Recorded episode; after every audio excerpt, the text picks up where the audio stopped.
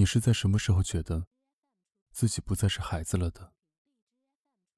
是发现小时候得不到的玩具，现在已经不想要了的时候，还是叽叽喳喳的小学生见到你不是喊哥哥、姐姐，而是叔叔阿姨的时候？而我，是在父母面对重大问题会和我商量的时候。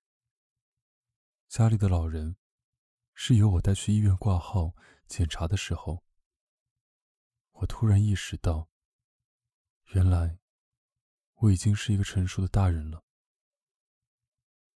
曾经的你，是否也像村上春树说的那样，以为十八岁之后是十九岁，十九岁之后是十八岁，如此往复循环？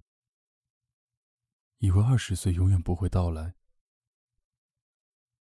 直到今年二十三岁，十八岁已经离我越来越远。我才知道，十八岁永远停留在了那个被风吹过的夏天。那天去医院看好友，刚刚生下了儿子。小夫妻都是初中同学，今年年初刚结婚。空闲之余。我们也会闲聊，感慨过去的十年，就像镜花水月一般，一晃而过。女生也在说，不知怎么的就当妈妈了，感觉自己都照顾不好，如今却要将那么一点一个小家伙养大成人了，有担忧，有兴奋，但眼里流出的。满是陪伴一个小生命长大的憧憬。我想，成长带给我们的，除了对未来一无所知的恐慌，还有温柔。这两年的自己，越发喜欢内心的安静祥和。以前我也不懂，为什么越长大，对世界越温柔。直到我在知乎上，看到对这个问题最好的诠释。里面这样写道：“是因为我们看过世上最美的风景，经历过世间最痛的痛苦。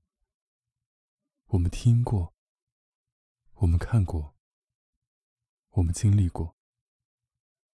从此，我们有了一颗柔软的心。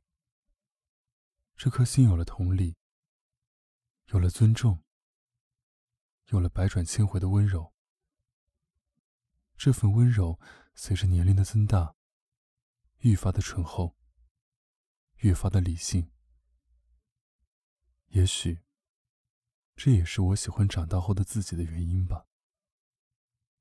长大也意味着我们可以按照自己喜欢的方式去生活。于我而言，成年后，我生命里最大的突破之一，就是我不再为别人对我的看法而担忧。从此，我真的能够自由的去做我认为对自己最好的事情。当我在不需要外来的赞许支撑我的自信时，我感受到了真正的自由。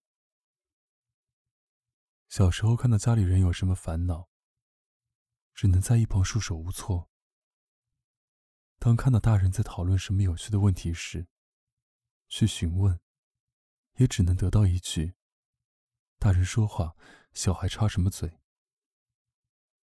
如今，一切都不一样了。